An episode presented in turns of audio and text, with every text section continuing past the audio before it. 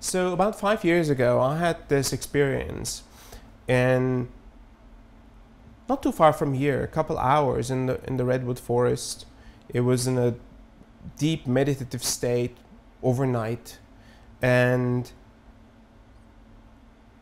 it was a full moon night with fog going through the redwood forest. Mm. This misty, cold, the smell of the redwoods. Mm. Does that make yeah? Oh, yum. So it's just like, and there's a fire going on, and I'm, and I'm suddenly having this experience of just like a completely different presence around me, and, and like when I close my eyes, I would see different types of blue lights around me, and I'm thinking, wow, I don't know what's going on here, but I started like in my ear, I hear no more birds or insects. Like it's all dampened, as if I'm like in a soundproof room.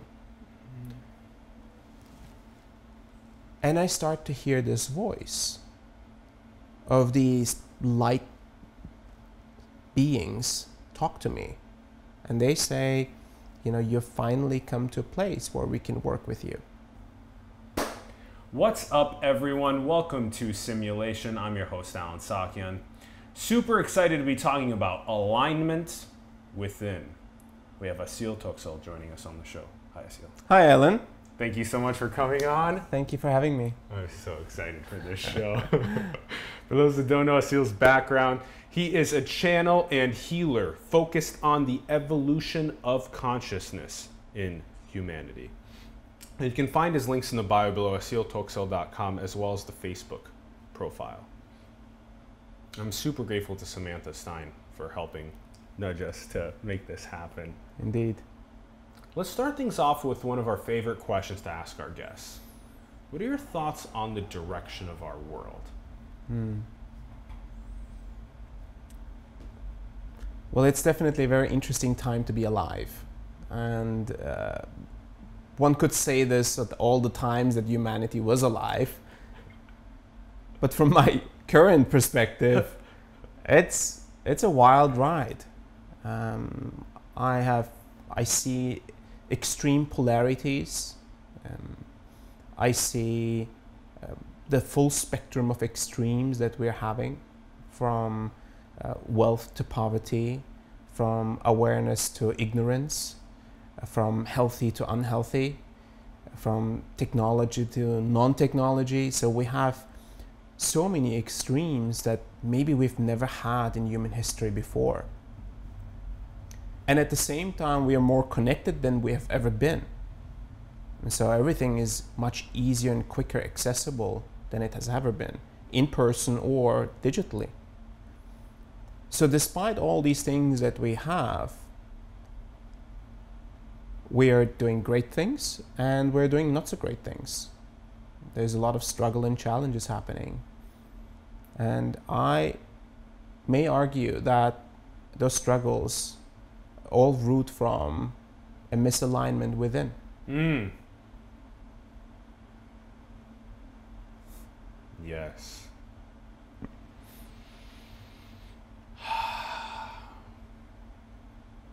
That first principle of know thyself and have that divine connection to source, spirit, God, all that is, nature. Mhm. That's the first principled issue. Right. Any misalignments there have every second order, third order issue happen afterward. Yes. That's the way I see it. And my experience has been the outside influences and the circumstances were always an easy scapegoat for me to blame what's happening to me.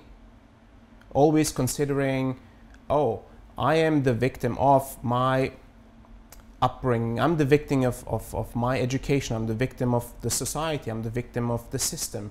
I'm the victim of all these things, like of my heritage. I'm the victim of my past lives. I'm the victim of my karma. And eventually I thought, well, I can't continue living life by blaming everything around me and trying to escape from everything around me because there is no escaping. And eventually, I started to realize all right, well, let me see how much of it is really outside and how much of it is really inside. And it really just resonates in a certain way that it becomes really visible to me directly in front of me. So, assuming that all the things that are happening to me are a mirror reflection of what's happening inside already. Mm-hmm. And with that, um, just very basic realization I had, I've gone on a journey of self discovery, of um, self realization, really diving deeper and deeper and deeper inwards and trying to see where how am I creating the reality that's around me? And how are we as a collective creating the reality that we currently have?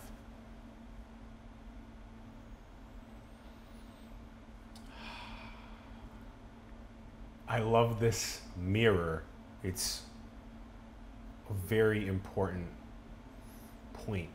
And the essence being that what we see in our perspective is mirror is a mirror of what's happening within. Yes.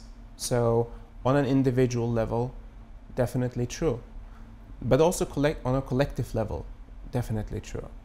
So the shadows or the misalignments or the challenges that we have internally, and one could say also karma that we have, requires to be digested, processed in some form, and turned into a realization or a piece of wisdom.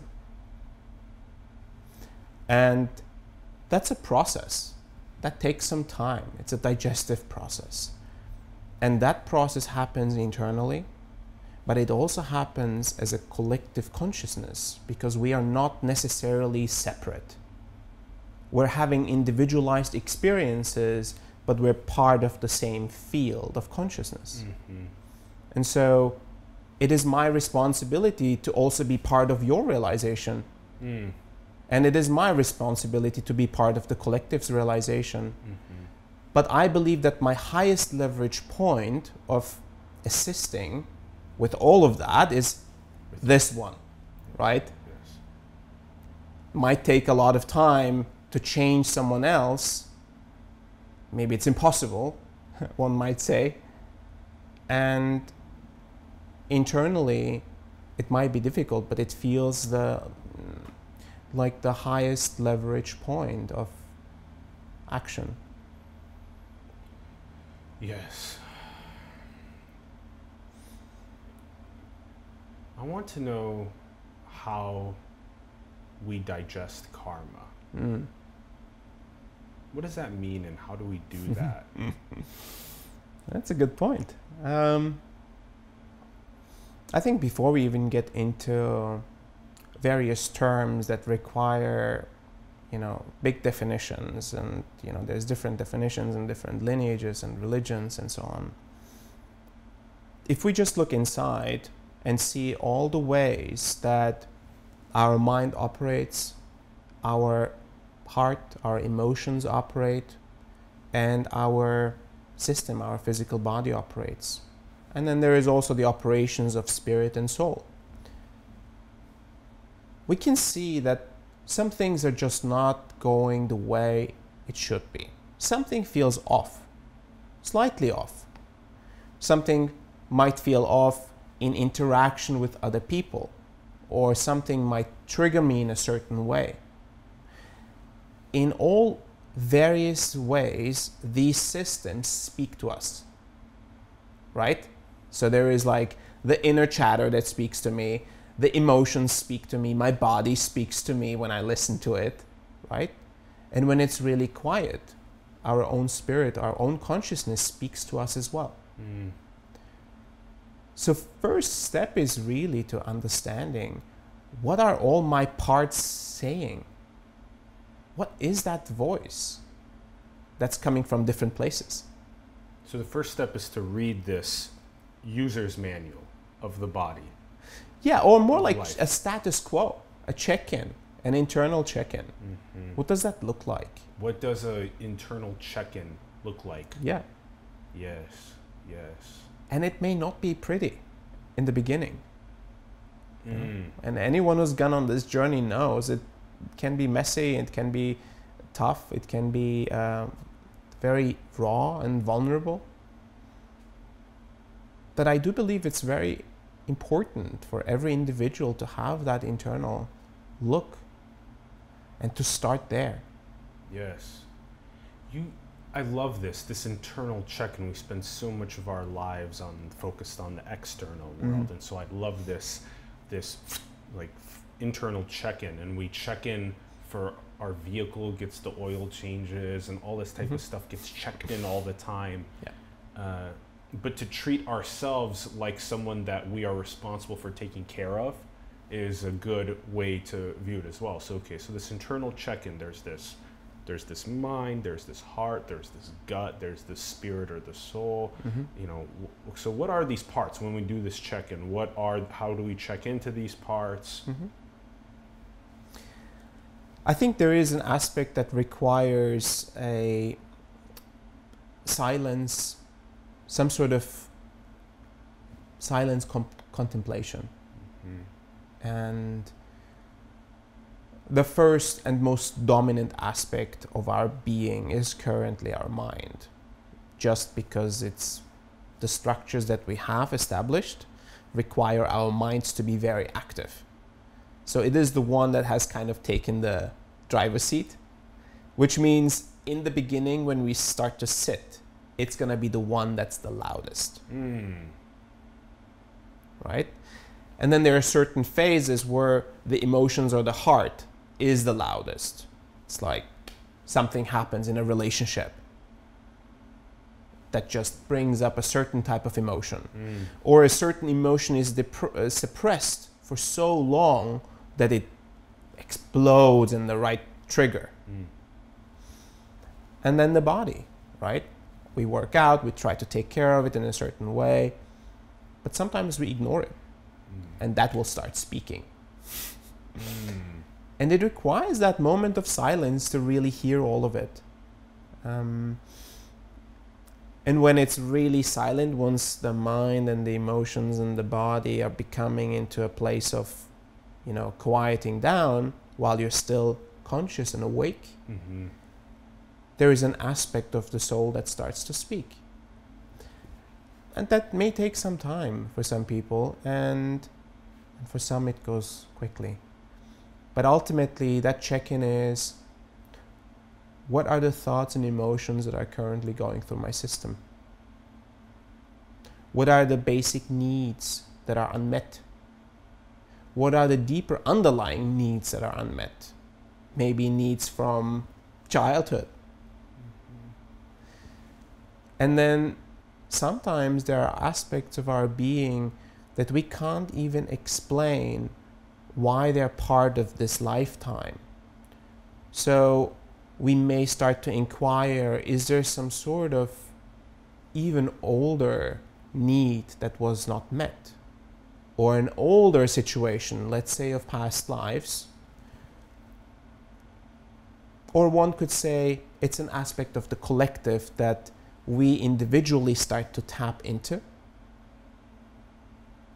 that comes to us for processing right? Because we're available and we can do it. So this is what i would say. Now i don't think we need to fix these things immediately just because we're listening to it. Mm. i think observation is the first and most important step. Interesting. Just to gain awareness as an observer. Correct. And then we will start to observe the same thing in many different perspectives, not just from the perspective of the wounded or the you that identifies as you, you start to see it from other places and other angles. And many, many different perspectives and observations start to digest what has happened Mm. Mm. or what is happening currently. So that's one of the ways of deepening that understanding of the self and the different ha- aspects that we have.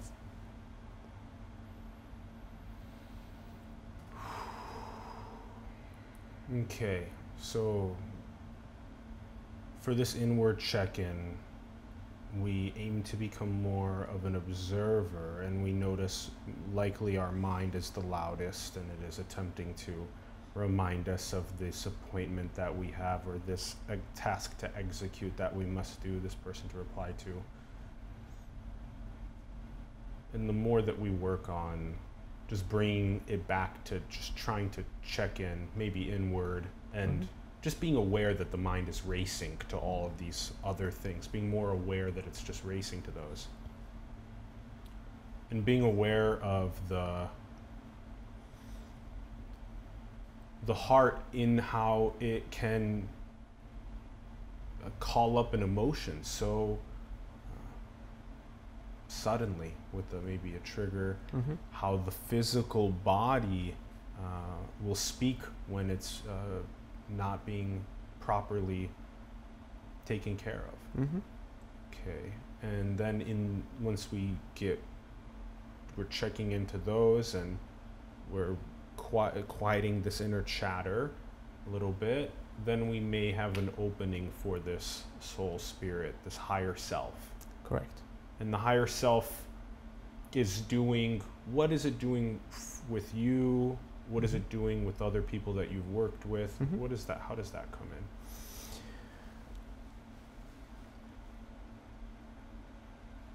I think it first, for me, it would bring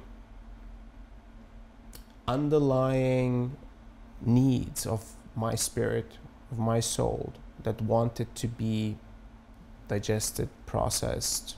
And this was more than just emotions, it was deep and old relationships, or it was what are like deep longings that I have that I can't really explain. And I would start to listen and start to follow that Mm. without necessarily questioning or judging how silly it is or what might other people think and so on. So just to follow that for a bit and see what comes up. Mm. So it's a journey, like listening to that higher self. And it may first require to do a couple of steps of surrendering to it and really listening deeply. Mm. And I think eventually we come to a place where there is a certain equilibrium of all the different parts. They know they're being listened to, so Mm. they behave more. Mhm. And so the heart is more settled, the mind is more settled. It doesn't require to be a dominant figure in this round table. Mhm. the body knows it's being taken care of, and the soul or the higher self knows it's being listened to. So we start to walk life in a different way. Mm. And I can guarantee you, people around you will feel the difference. You will feel the difference. Mhm. This way that we walk and behave and act when this settled alignment has occurred um, makes it so that yes, friends, family, coworkers, people online are more are seeing some sort of a transformation occurring, and then there's a, maybe there's even more of an alignment towards our our most uh, highest gifts that we can bring into the world Mhm. and then it seems like we're more connected with that north star and those gifts Mhm. So, I always like to use the analogy of a garden. And in some ways, I believe this internal alignment is setting up a really nice fertile soil. So mm. you're tending the weed, you're making sure your soil is loose, has oxygen, has nutrients, has water, everything it needs. And that soil will eventually start sprouting things that you don't even know what it's going to be. And this is what I perceive as the gift, or Mm. maybe a or many purposes, life purposes that are Yeah. coming up. And they will come naturally based on that, how well that soil has been tended. Mhm. Does that make sense? Yeah. So it's not really, in, in, in my perspective, it is not really trying to find, oh, I want to find my life purpose, now give it to me. Without that groundwork, I think it's just another thing that we follow. Mm. So I remind myself if there is something that I'm doing that does not feel aligned from all my parts, have I tended to the groundwork? Have I tended the soil properly so that this can grow? And if it's not growing, there's something wrong with the soil. Does that make sense? Yes.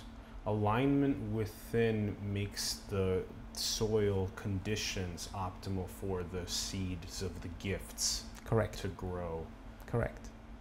Now, of course, with every soil, there is also the environment, right? So the earth provides an environment uh, which can be a difficult environment sometimes to grow anything. And sometimes we'll, we may have to uh, find other spaces where our soil is much more suitable for growing our gifts. Metaphor still working? Mm-hmm. So it may require sometimes to change location or perspective or mm. a place where this baseline that I have is much better fitting. Certain types of flowers and plants grow only in certain parts of the world. Mm. Yes, I like that one. Yes, yes, that's good. Hmm. As we align more within, we then realize that we may need a locational shift around the world to a location where the gifts can come forth. And it might not be just location, it could be circumstances. Uh, people in our friend Correct. group and network. It could be community, it could be a tribe, relationships, mm, it could be lifestyle, Mm. right? All the habits and behaviors that I've created for myself for a being that was operating beforehand. In order to achieve specific goals. Yeah. But now, if the goal is to achieve an equilibrium or a fertile soil, so to say, of your being, what does that require? What do I need? And really, you're the only one that can say. I can give you a couple of tips of healthy living, and many people do, but ultimately, it must sit within what's right for you.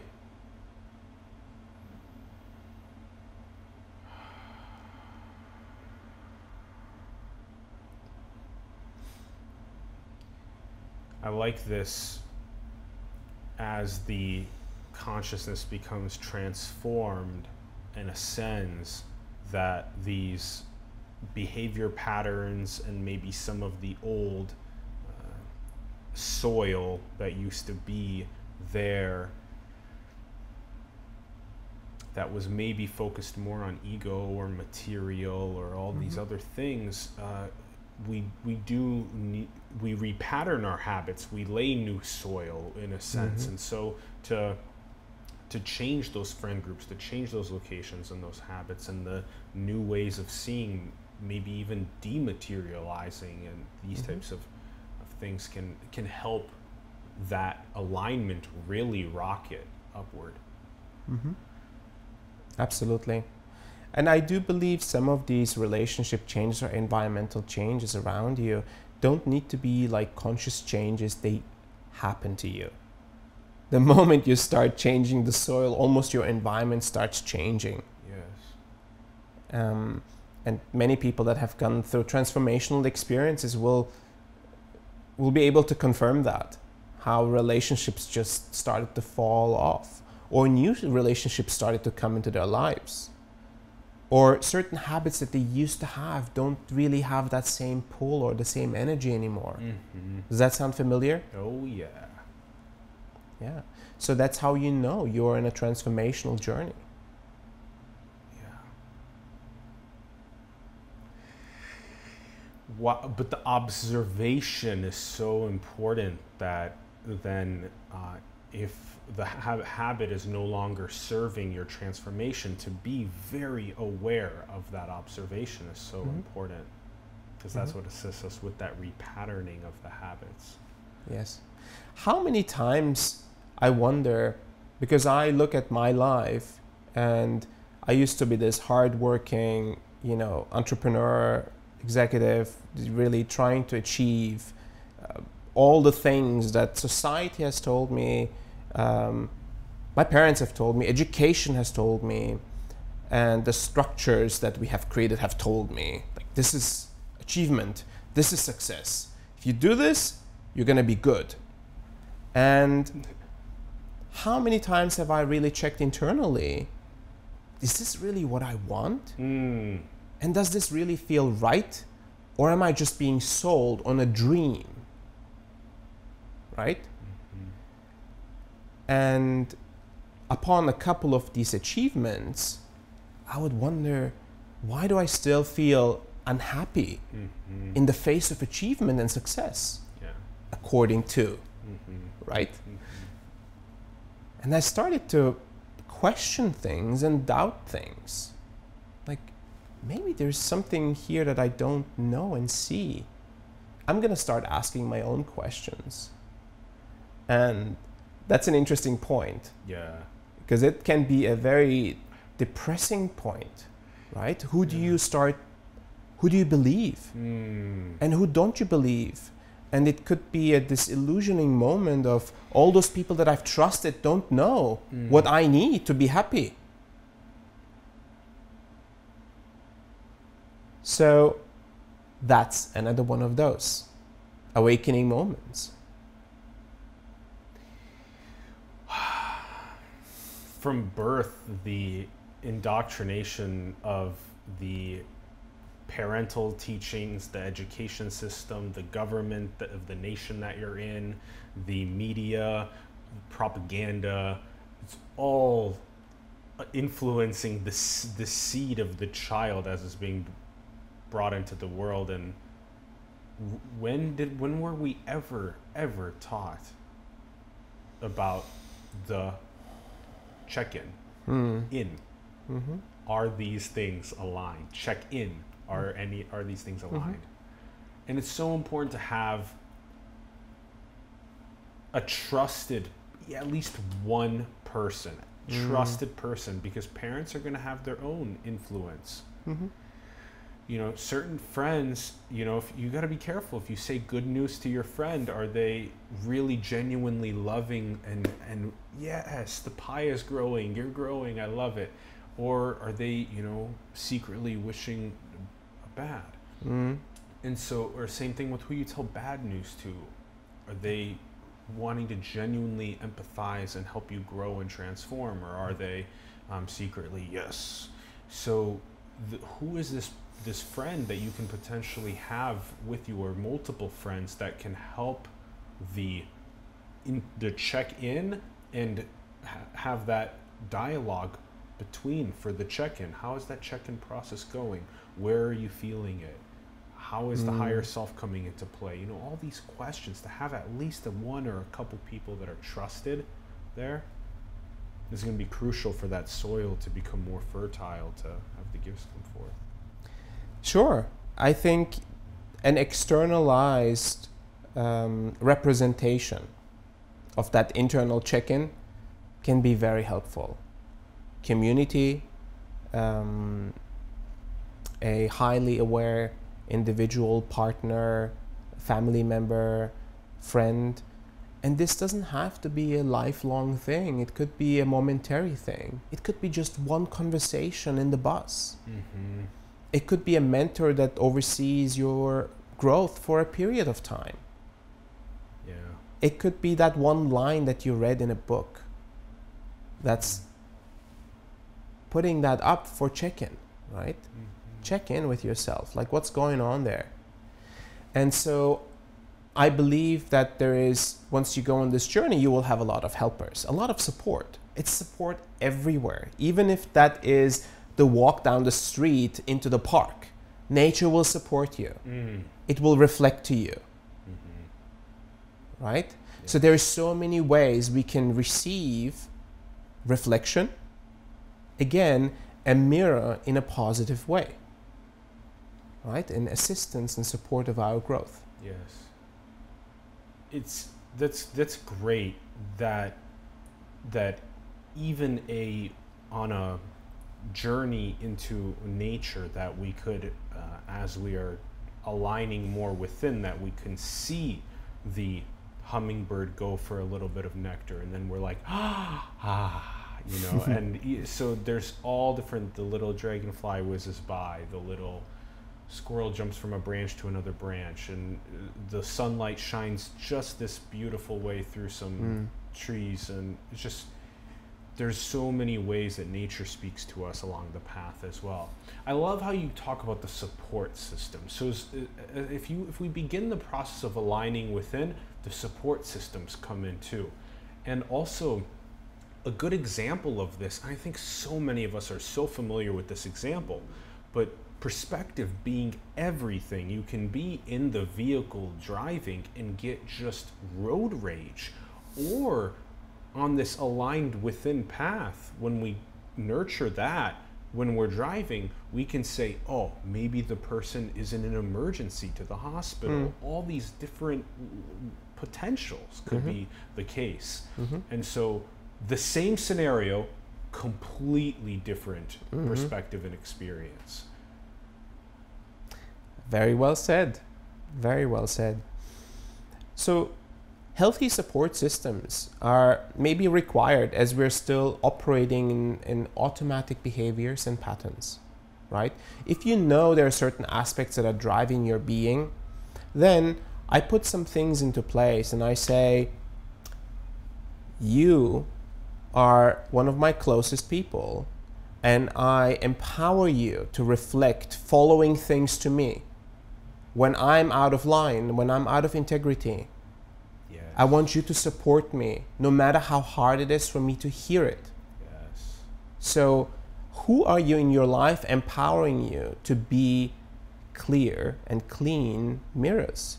yeah Right? So, this is also a lot of that is nature is always a clean mirror yes, absolutely. yes. Nature is maybe the cleanest mirror Mhm.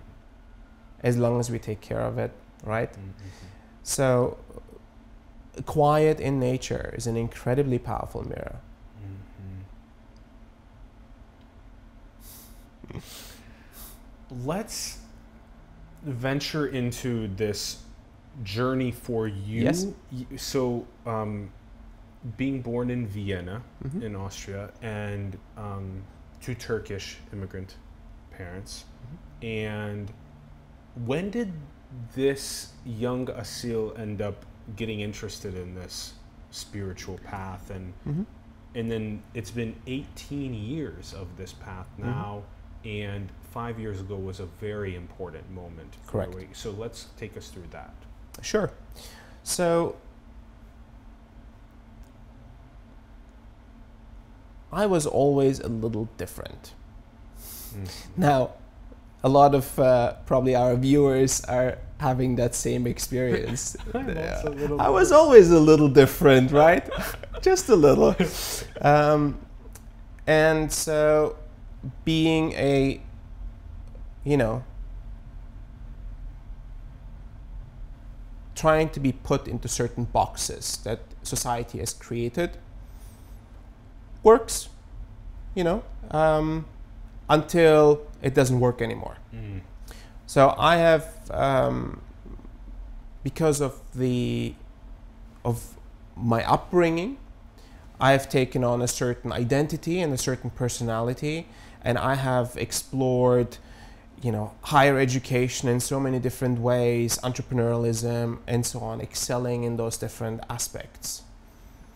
But it would never give me this level of fulfillment, Mm. and I thought fulfillment or what the general term happiness is even that's not the emotion i'm talking about. I'm talking about a f- sense of feeling holistic or whole. Mm.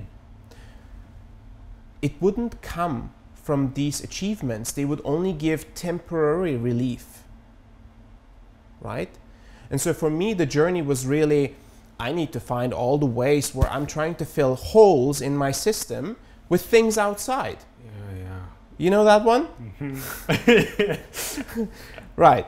So they would give temporary relief, and then you would look for the next sparkly thing to fill that, or the next relationship to fill it. And so I started to look more into how am I going to be able to fill these holes long term and sustainably? Maybe not forever, but long enough so that next time when I look into it, it's not like a gushing wound. And as I've been with this curiosity, it started of, you know, the mystical path and the spiritual path. And I would start to look into all these different lineages that had, and the different uh, societies that had these aspects ingrained in religious or non religious context. So my curiosity was very strong, and I was not brought up in any ways uh, in a religious uh, environment rather very liberal and very, you know, open to modernism. Hence why I'm an engineer and scientist, right? By education. And so the curiosity of spirituality was very high. The curiosity for the unknown was very high. So I started to seek out all these, you know, different methodologies, it started off with meditation and looking into the mystical path. And i started to venture out further and further. And the furthest i could go uh, to shamans or to masters in southeast asia or in asia far east asia uh, and to teachers and shamanic uh, mentors in the americas and south america. And so I would just go as deep as I, they were willing to take me. Mm. There was an aspect of, I am scared, shitless, Mhm. but I'm gonna go Mhm. because I want to find out the answers, not by you telling me the story of where the answer is, but I want to experience it. Experientially. Correct. Yes. Because I'm a hardhead, right? I can rationalize everything away. Yes, yes, yes. I can rationalize everything away. The engineer and scientist. Exactly. So, for me to be truly embodying and embracing a certain truth, I have to experience it internally. It has to move something inside of me. And so I've been going all deeper and deeper and deeper into some of these different lineages. Started in Taoism, in Buddhism, and, and shamanism, and in also modern psychological ways of transformation. Yes. Even just those off the bat I are mean- just so important to study. Mm-hmm. We have so much hubris in this, especially this newly formed Western world where we just believe that the stimulation we're getting from the media that we consume on the platforms is this most important content. When the most important content is really had the is experiencing the Lindy effect. It's it was made thousands of years ago, and why is it still here? Because it's that important, and that's Taoism, Buddhism, um, uh, shamanism, uh, even like you said, even the modern psychologies have a lot to do with this as well understanding neural signatures understanding Yeah. the vagus nerve there's all different types of things that we've only more recently the emf of the heart all this kind of crazy stuff so yes please um, continue taking us Mhm. through your journey and lineages i'm just so happy that you did this you did like a a la carte buffet of uh, Oh, yeah. of the most important stuff yeah, yeah. Yeah. And I would work with it until I felt I've gotten a really good gem from this. And I can bow in gratitude and I can move on. Um, and I can seek to have a different perspective on what's going on inside of me. So the journey kept going. And at some point, I was still I was still running companies at that point. So it was a parallel track of spiritual exploration and mystical exploration and you know doing the things that society wants us to do like running a company having employees having clients all that jazz right and i came to a crossroad where one path was giving me excitement curiosity awe some pain, but ultimately an aspect of fulfillment. There was always forward movement. I felt like I'm, I'm growing. On the other side, I was successful and I was being perceived as very good in what I do. Mm-hmm. But it was not giving me the level of sensation of fulfillment and growth and the sense of that what I'm doing is actually making a difference in my own world and also in the general collective. Some of your spiritual practices were coming into the entrepreneurial, uh, and they were making you more successful. Sure. Absolutely. But the most fulfilling for you was shining the star of the spirituality and then having that also shine into other people's stars become emerged themselves. Yes. So what would happen is every time I would just go through a milestone, I would be like, wow, there is an expansion that's happening inside of me. And sometimes I would try to impose it on other people, right? I would like, oh, you have to do this and you have to do this. this is amazing. And of course, sometimes it works and sometimes it doesn't, right? Um, but ultimately, I started to realize even just alone me internally carrying this expansion and this opening is making a difference in the people around me. They act and react differently. My relationship to my parents transformed. My relationships in general transformed. So my relationship to myself transformed. Yes. Even most importantly, right? Self perception. So I started to understand okay, I'm getting to a point where I have to make a decision. And if I don't, one side is going to try to continuously compensate for the other side. Does that make sense? Mm-hmm. So the spiritual side giving me energy and uplifting and continuation of growth, the other side feeling like, what the hell am I doing here? Spinning my wheels. So I chose instead of a path of pain and depression to just jump off the cliff. And, and that's a key moment that many people will experience where the unknown and the uncertain and the potential change that we're about to embark on might it will take you on a ride and it may not be easy. Your parents are going to ask you if you're out of your mind. Mm-hmm. your community is going to potentially laugh at you and be like dude what are you doing? And i'm just speaking out like the worst case scenarios right? Mm-hmm. And you may not make as much money as you did before. And you may be struggling for a while. You may be in discomfort for a while. Mm-hmm.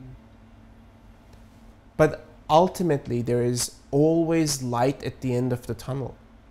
So this continuous work will you know when you are preparing your garden There is nothing in the beginning. All you're doing is weeding and preparing the soil. There is no fruits, there is nothing to eat. you're just watching soil, right? You're nourishing the soil. Yeah. But there is a belief and there is a trust that eventually something will come out of this. Mm. If I started to get better at every step of the moment, it can only result in something monumental and beautiful for me. And through me, for all those around me. Yes. Hmm. Take us to this experience Yeah. five years ago. Okay. So about five years ago, I had this experience, and not too far from here, a couple hours in the in the redwood forest. It was in a deep meditative state overnight, and it was a full moon night, with fog going through the redwood forest. Mm. This misty, cold, the smell of the redwoods. Mm. Does that make it? yeah? Oh, yum. So it's just like, and there's a fire going on, and I'm, and I'm suddenly having this experience of just like a completely different presence around me, and, and like when I close my eyes, I would see different types of blue lights around me, and I'm thinking, wow, I don't know what's going on here, but I started like in my ear, I hear no more birds or insects. Like it's all dampened, as if I'm like in a soundproof room. And I start to hear this voice of these light beings talk to me. And they say, you know, you've finally come to a place where we can work with you. Mm. And I'm thinking, oh boy, I think I'm just now about to lose my shit.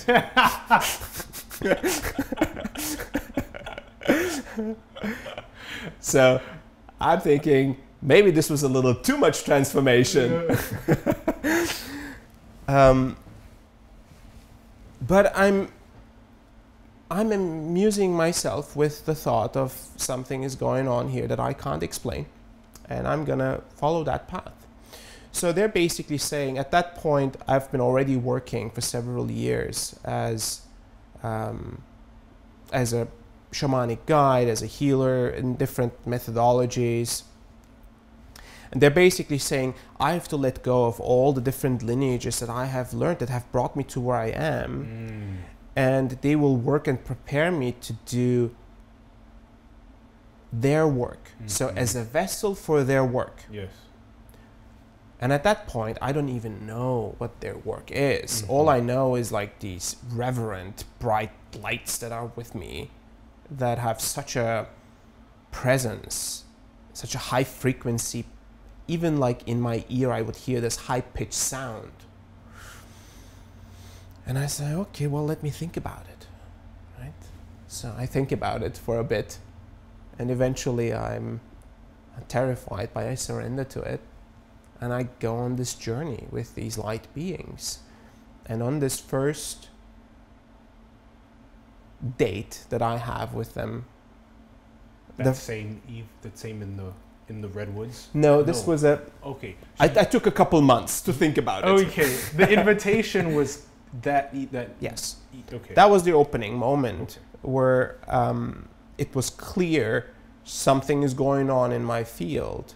Like there is something sprouting off my garden. Mm-hmm. this isn't i didn't plan this right Mhm. all i prepared was the soil and now something is coming off Mm-hmm. and i don't even know what it is you know when a sprout comes off you don't even know which plant it's going to be Yeah. so i'm here and i'm thinking okay well this is going to be interesting definitely a turn of events And you accept, and you go on this date several months, later and you weren't expecting this date either. It. well i kind of knew that when i'm ready they'll be there Okay. so I said, okay, well, I'm, I'm ready. Let's do it. What do we have to do? So I went on to some really deep states of um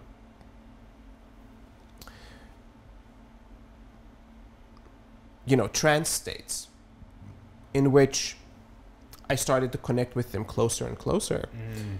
And the first one that introduced himself said, Greetings, my name is Emmanuel.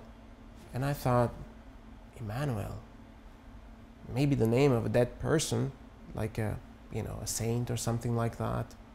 And I said, Is it Manuel? And he said, No, it's Emmanuel. I'm like, Okay. After that, I go on Google, I look for Emmanuel, and it says there is an angel called Emmanuel.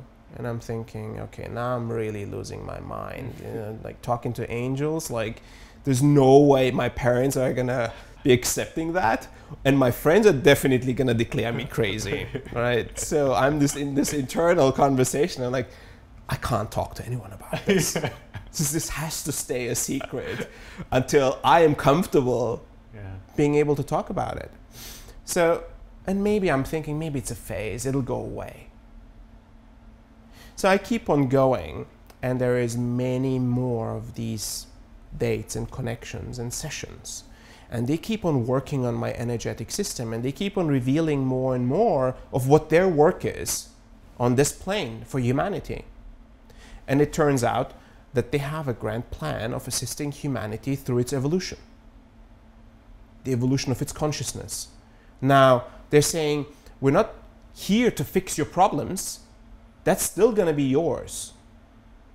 But we're here to allow you to get to states where you can see more perspectives, where you can get to know yourself better. Mm.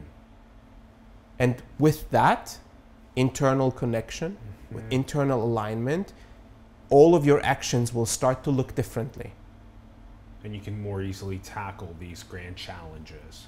Correct. So they, there was an opening up of the catalog of, of consciousness states and possibilities and transformative processes. Mm-hmm. And then you, you going through the process of experiencing those and then sharing those with other people would uplift consciousness and challenge or tackle those big challenges. So, in some ways, they have their own method of doing that, which is why they're utilizing me as a vessel for their work, Mm-hmm. right? And And you wonder if there's possibly others being utilized for for sure, uh, for light, but also for dark. absolutely, there is no doubt about it. There is uh, all colors of the spectrum and all shades of gray exist on our plane, without a doubt. Okay, we can get into that in a little bit. Yes. Continue. so in in in the work that they have been doing it's like how can because there's a lot of individuals that deliver messages right? Even from like higher planes and high different forms of consciousness spirits deities ascended masters there's a lot of that going on. Now delivering a message is not necessarily the biggest of what they can do.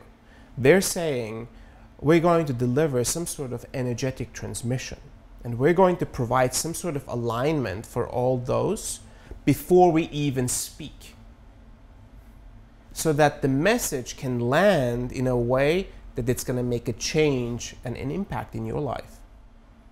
Does that make sense? Mm-hmm. So if we just sit here, okay, maybe you're already a bit in an altered state, and I'm too, right? Oh yeah. So messages are coming along differently Mhm. now.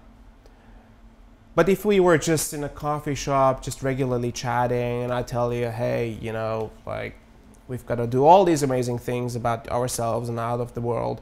Five minutes later, you're already on your tasks and like the things that you have to do for the day. Mhm. and out the door is the idea that you needed to go to the gym take care of your body and you know do meditation and take care of all your relationships right so when that type of work happens when uh, these energies work through me the way they induce some sort of an altered state in this space what is what makes it possible for these messages to actually land on a much Mm. deeper level Mhm. in the human consciousness or human psyche so that it, it starts to make a change. Yes. And what were these dates that you went on? How what were these experiences like with Emmanuel and yeah, and what were you getting Yeah. downloaded and yes. It's um, a lot of it was incredibly physical and physically intense. So I would say that in the human body there is an energetic template. There is there are powers way beyond our imagination that lies into one single human being. And they were starting to activate these templates they were working on various different energy channels. They were making sure that all my organs and energy lines are working optimally so that I can become that vessel to not just transmit the energy that comes, but also collect and compress and just provide that for the space that's around me. yes. And so in these sessions, I'll go into incredibly fast breathing and shaking, and it just looks wild. Yeah. Like my eyes will roll upwards, and it's it's a very intense thing even to just watch. It's intense for me, or now I'm getting used to it. But there is an aspect of ramping up the energy to the point where I'm in this complete trance state and and then I feel like one of them basically taking over my body and they're like going into different mudras and they start to like look around and scan every individual like what's going on It- and I could see like from their perspective everything from like the outer fields all the way to the body and the solids and the organs and even like to the DNA and ancestry it just becomes everything becomes so transparent Wow. Yes. and then they start to work on all of these various aspects of the individuals. Now, what's interesting is they operate in an incredibly high integrity way, meaning they won't work on anyone that does not want to be worked on. Period. Even if someone is struggling tremendously in their lives, if they don't want to be worked on, they will never be worked on. It's their free will to live their lives the way they want to live their lives. That makes sense? Mm-hmm. They will only work as much as the individual can take at that point without destabilizing their life, Mm-hmm. right? How many destabilizing transformational experiences have you had? I've had quite a few. Mm-hmm. Like I've been in bed or in my room for weeks to just digest what just happened. Now, it's not the experience that they want to give to the participants. It needs to be able to move them, but they need to still be able to be functional in their lives and their careers and so on. Does that make sense? So it's a bit of a gentle approach, but Yes. still effective. Yes. So that's what they're trying to do. And with this alignment, people go into people that have never meditated before. They're like, wow, I was in this zone. I've had these visions. I've had these voices. Uh, you know, people have very interesting reports on what they have experienced in these sessions. And then there is the spoken part where they share aspects of wisdom. A lot of it is very simple, very almost like a bird's eye view, non dual Mm. wisdom. Mm. At the same time, compassionate about whatever we're going through. And they'll speak about the state of affairs.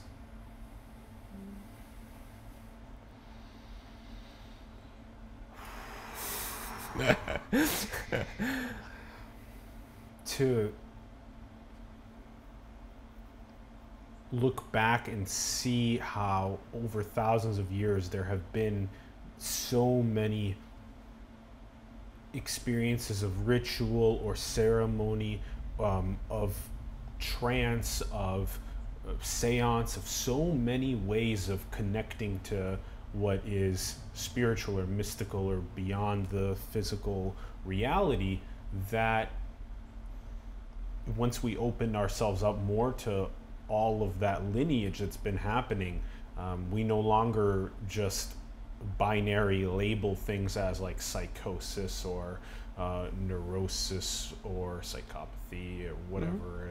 Rather, we open ourselves up more to the possibility that these are actually potentially divine rituals and codes that have significant. Uh,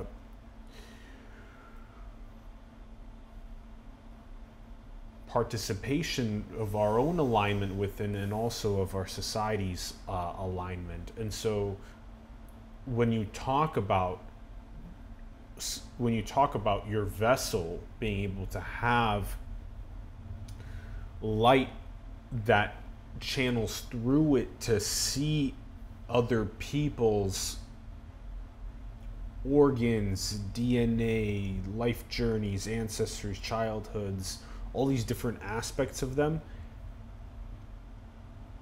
I think that awakens us to the sheer complexity of every single one of us that is present and how it's not just this it's not just limited to the word uh, sonder where it's that our lives have different complexities with families and friends and coworkers and careers and all this type of stuff but it's deeper.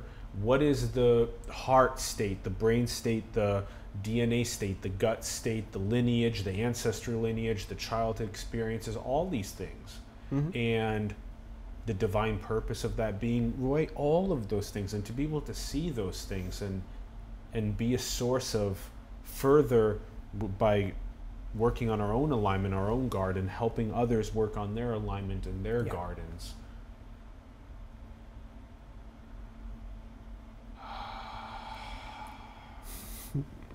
So then, with these, you have an upcoming workshop mm-hmm. on the 15th yes. of September in San Francisco. Mm-hmm. So, tell us about then what happens at the workshops. Mm-hmm. How is that related to what we were talking about with Emmanuel and all these other light beings that come yeah. through? Yeah. So, in a session that's between two to three hours in its length, um, I will go into a trance, and in this, how do you get yourself into a trance? It's very much connected. Like I, I, I sit and close my eyes, and then it just starts automatically. Like it's so integrated, almost like they know now it's session time, and it just starts. And it starts with contractions in my lower belly, and these contractions like trigger like fast breathing. Yeah. And then there is like circular movements of my spine. It's like, you know, like waves coming through. And and then I start to, you know, feel more and more in an altered state. And eventually the energy will have built up so much and my energetic state is in a place where they can embody me and they control um, all my upper body so all my gestures and you know where I look and how I move mm. is controlled by the energy that's embodying me. And sometimes that's Raphael, sometimes it's uh, Emmanuel or Michael, and so on. And so when that happens, I am a bit of an observer. Like I'm far away. Sometimes I don't even remember what's going on or what is being said. I remember about half of it. So they will establish not just my own energetic system, but also the energetic system of the space. It has to be a safe space to do healing and alignment, right? So just like the surgery room has to be hermetically sealed and clean. Mm-hmm. And so that is being done. Now the individuals can sit or lie down. It's perfectly fine either way. Some people will even, you know, fade out, fade away, go into their own version of a trance state or meditative state. Some people will fall asleep. Uh, we make sure they don't snore. but ultimately, their presence and their willingness to receive will just allow them to do some work. And there is basically a lot of the work that I do happens from where I sit, and it will look like very fast hand movements. It's almost like they're doing a surgery on like different aspects of the individual, Mm. and it will go through the entire room. And if there is smaller groups, I will even go to every individual person and do like some work there. So Mm. I'm mostly like completely drenched because it's so much physical aspect to it. it's not that subtle on my being, at least. Um, and and there is a certain, you know, people report that they hear that high frequency pitch. Mm, people report that they see different forms of and the colors of light when they close their eyes and there is you know various different levels of reports also depending on people's sensitivity and people's openness to see right Yeah. So that's the first aspect and and there is a quality of silence in the space it's really it's really something i believe if that's probably my top thing right it's the quality of the silence how powerful it is Yes. and how beautiful it is. And then there will be some sort of sharing that they will do. They will often share about the times that we're in currently in humanity, human history, the importance of the individual's journey, similar to the way I've spoken about it. How the individual's journey is the one that impacts the entire collective. If we get every individual to start doing that work, wow, something is going to shift. And they're also talking about how the times that we're in are not necessarily going to get easier immediately. It's going to get even more challenging. Mm. And how do you face external challenges? Is by having an unwavering and strong core and alignment within. Right? A strong body, Mhm. a solid heart, a clean mind, and a strong spirit. Right? So this alignment will allow you to face challenges no matter what they are. If they're emotional, spiritual, environmental, right? So this is a they're basically saying start to look into that. It's gonna be this is gonna be the thing you can hold on to, Mhm. right? It's not something you can fix with, you know, a quick fix. This is something that needs to be nourished. It's not it's something that needs to be alchemized. Um, and then there is an opening for potential questions that people have. So we have, uh, you know, in the in the years I've been doing this, I've done this work everywhere around the world, in Europe, in Asia, in the Middle East. There has been a variety of questions that people have asked about everything you can imagine. Mhm. So eventually, we're going to publish books with those channelings, and the answers Mm. are they're almost poetic. It's like really beautiful. There's no way I could be doing that because I have zero bone in me that's poetic.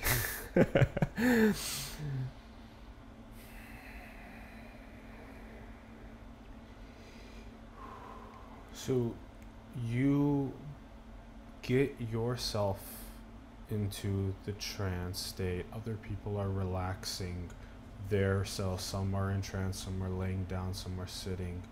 And then you begin the process of allowing the you by trance you get the, the light beings come channel through you Mhm. into the space make sure it's sealed make sure that it's most conducive for the um, alignment within processes yes. you even you even spend some time um, in your seated position but then you also stand up and go to some Correct. of individuals They will sometimes tell me to go to specific individuals to do some work. And because everyone is in a different place in their journey, it's different for everyone, right? For some people, it'll be more like subtle. For some people, it will be much bigger. And for some people, it's more on the physical level. That's the highest priority work. For some people, it's on the spiritual level. So, and I've had many practitioners of very, like long term practitioners of different lineages that would also come to just experience something different. And they would have some work done that allowed them to move faster and stronger in their journey. Mm. So, the beautiful thing about that I pride myself with this work is that it does not require any belief system. It does not require for you to change your belief system or your methods or your lineage. Like literally anyone can come. I've had babies, couple weeks old babies in the ceremony. I've had 90 year old people in the ceremony or in the sessions. And so it's really guided and made in a way that's fitting for every individual's current moment. And you describe this as some sort of a even a like a surgical process for Yeah. every single one, no matter where they're at.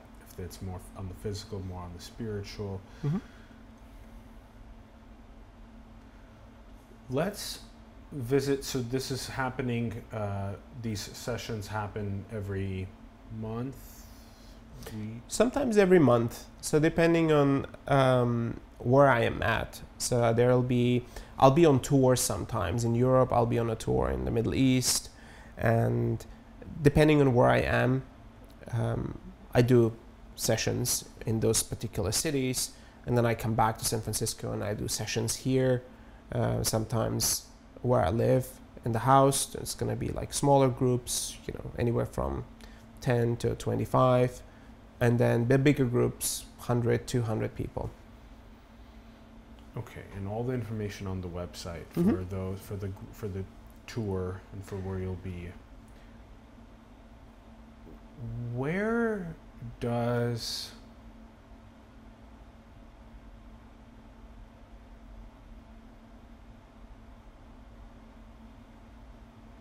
our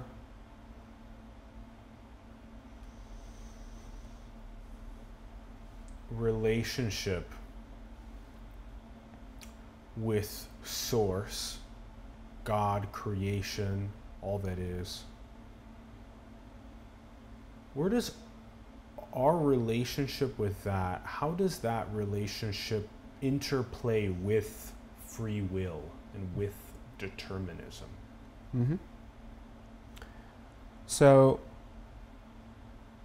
in my in my experience mm, this connection to source creator exists all the time as long as we're alive.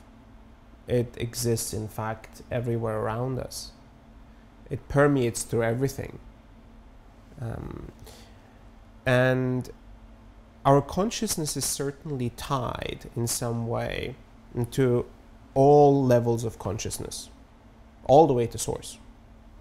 Now we are having an experience in human form Mm. and in this human form experience, we're allowed to do whatever we want to do, technically. So, um, and and it won't even be judged. So it will be what it will be. Now,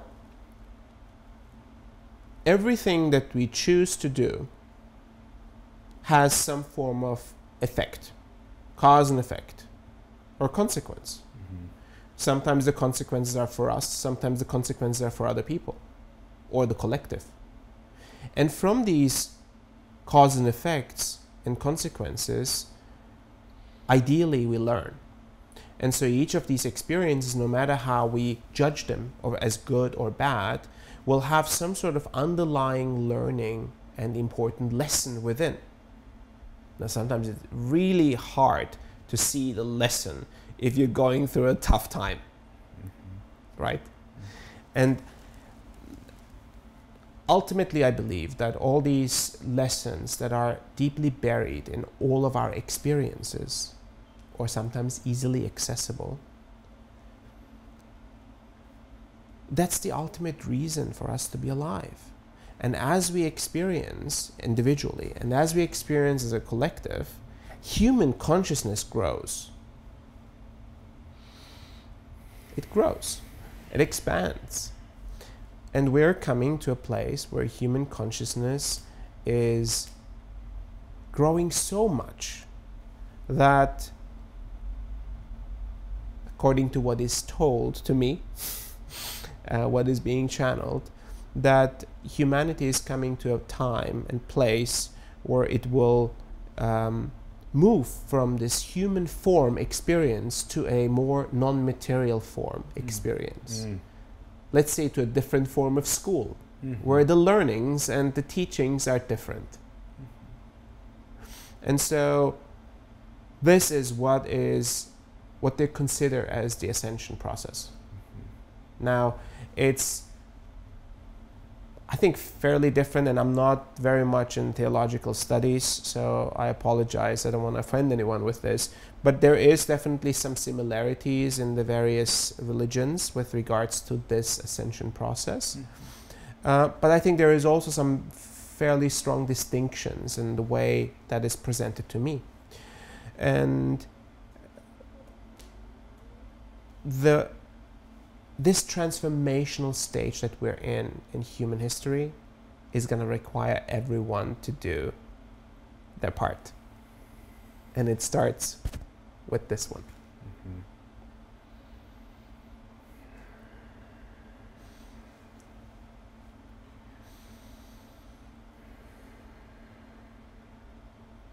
So we have free will in the ascension process. Yes, we do. And if you choose not to do anything about your growth, then all the ones around you will carry you along. but if you choose to do something about it, it'll help you, it'll help everyone else. So there is an aspect of it will make a difference if you do. And you have the option of not doing anything it will stay with free will all the way until the end. Mm. And the outcome not already being predetermined. Correct. And the meaning of this big creation for us to artistically express, for us to ascend consciousness, I believe it's connected to human consciousness growing. So we are having individualized experiences which are incredibly rich and beautiful and full of lessons. And at the same time, a part of us that is human consciousness is also learning and growing through this entirety of all experiences. I almost see it sometimes as human consciousness having many mini experiments with every single individual, mm. right? It's running all these little life experiences and it's yes. learning from all of it yes. as a form of collective. Yes. And it's growing from all of the learnings. Yes. No matter how, you know, as strange it may seem, or difficult it may seem, or senseless it may seem, I believe there is an underlying um, lesson and learning with it. I like the school analogy and the lessons mm-hmm. and the collective learning that's occurring. Does it feel like the collective learning becomes more and more ascended and more and more complex until it can then act as Ouroboros and embed that initial creation code into the complexity and start the cycle again? Does it feel hmm. cyclical to you? How does all that is feel to you? I think a lot of the experiences that we are going through um, are all cyclical or fractalized, right? There is like fractal experiences. In fact, your life is a full cycle, and every moment is cycles right? And then there is the totality of a cycle. and so humanity is about to close its cycle on its in its physical form of existence and then have another cycle of uh, different form of existence so yet there is an underlying current and a fabric that connects all of it to source and to the consciousness that encompasses all of existence not just human existence And the end goal of source being, do you know? That's a good question. I don't know. And there are certain questions that, even in the trance state and even with higher consciousness beings speaking to me, are answered as we have our hypotheses about what that looks like. Um, and we're not certain. So there are there is an aspect, there's a place where even the wisdom of those that I'm communicating with comes to a place of inexplicable, uncertain, maybe even incomprehensible in the form that we are in currently. Does that make sense? Mm-hmm. Does it feel like the biological humanity is a bootloader for a digital super intelligence that we can then merge with? Interesting. Um,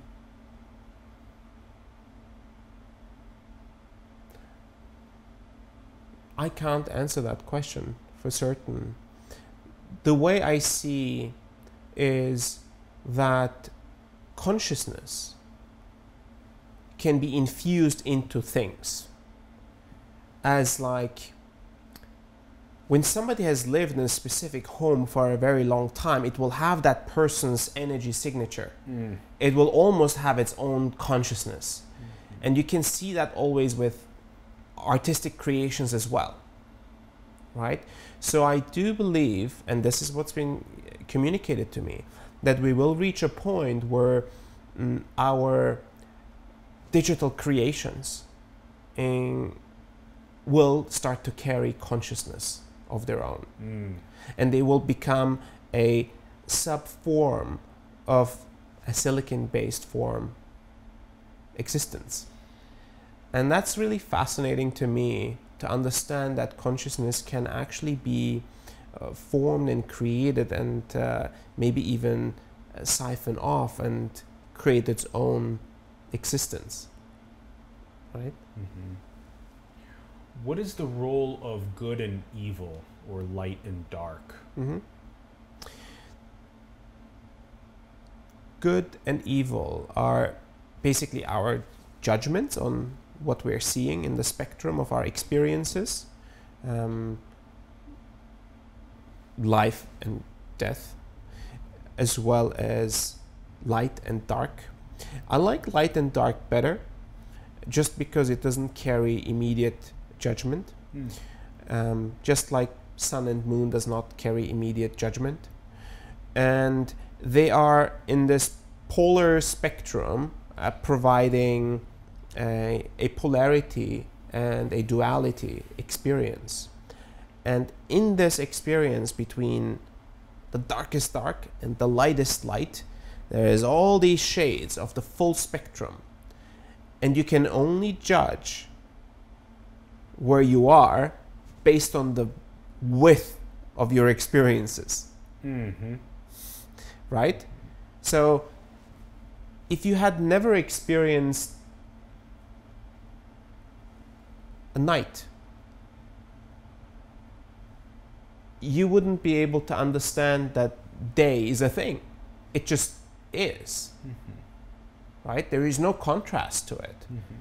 then you don't get all the different shades from sunrise to sunset and you know the various Mhm. levels of uh, so polarity is an important aspect for us to learn different emotions like even happiness how could i understand happiness in contrast with the other emotions Mm-hmm. right?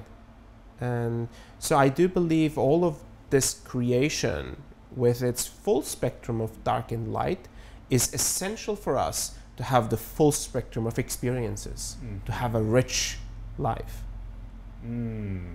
hmm It may not be a comfortable life, but it's a rich life. hmm Very rich life. hmm So the spectrum is there for us to be able to feel all of the different potential experiences. Correct. Do you think that this is a simulation? Hmm. Good question. I was almost expecting that one. um, in fact, a 10 year old boy asked that question in one of my sessions Hmm. in London. Oh, interesting. Very wise kid. Um, the channel answered, and that was at that time uh, Emmanuel. He, he answered that this life provides all the experiences that we require to have in order to learn and to grow. It is a true gift Mhm. with um, emotions, with uh, relationships, with the aspects of the life cycle, and with everything that we need in order to live and grow. Mhm. And and then he said, if this life feels real to you, does it matter if it's a simulation or not? If it's truly delivering all the experiences that you require to grow. And what would change if you would know if it's a simulation? How would you act and live differently if you knew? So, in some ways, does it really matter? That's the that's the underlying uh, answer. Hmm.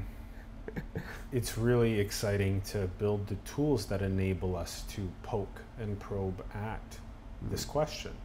Mhm. Yes. Yes. And also create our own simulations of the evolution of consciousness and observe, see Mhm. what happens. What do you think is the most beautiful thing in the world? Life itself. Life itself. It's such a it's such a magnificent gift that has sheer unlimited possibilities. And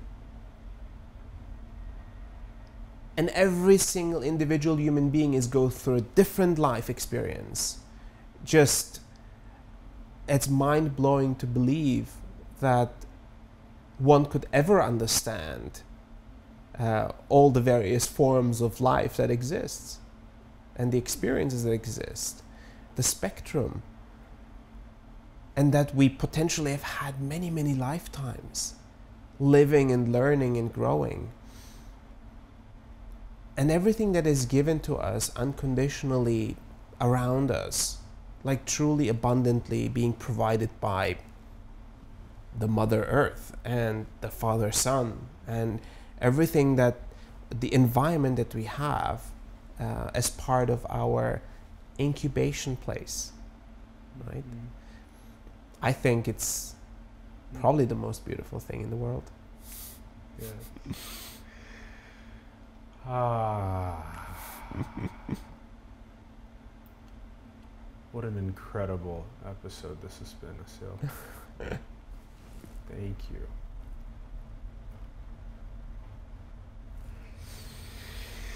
Thank you so much for coming on our show. Thank you. Thank you for teaching us. Mm. Thank you. Been an honor and a Thank you, pleasure. Allen. Thank you. Thank you for having me. Thank you so much. You were beautiful. Thank you. Thank you. Thank you. Thank you, everyone, for tuning in. We would love to hear your thoughts in the comments below on the episode. Let us know what you're thinking. Please share more conversations with your friends, your families, coworkers, people online about this alignment within, about this garden, and about bringing our gifts most fully into the world. About all of the topics that we talked about. Have more conversations about that. check out the links in the bio below, asiltoksal.com. Also, the Facebook page are both below. And support the artists, the entrepreneurs, the spiritual leaders, the organizations around the world that you believe in. Support them and help them grow. Support Mhm. simulation. Our links are below. You can find our PayPal, our Patreon link, cryptocurrencies down there. You can design cool merch and get paid. All those links are below. And also, I would like to I'd like to thank Staff for helping us with this show. Thank you very much for switching between cameras. We greatly appreciate it. And go and build the future, everyone. Manifest your dreams into the world. We love you very much. Thank you for tuning in, and we will see you soon.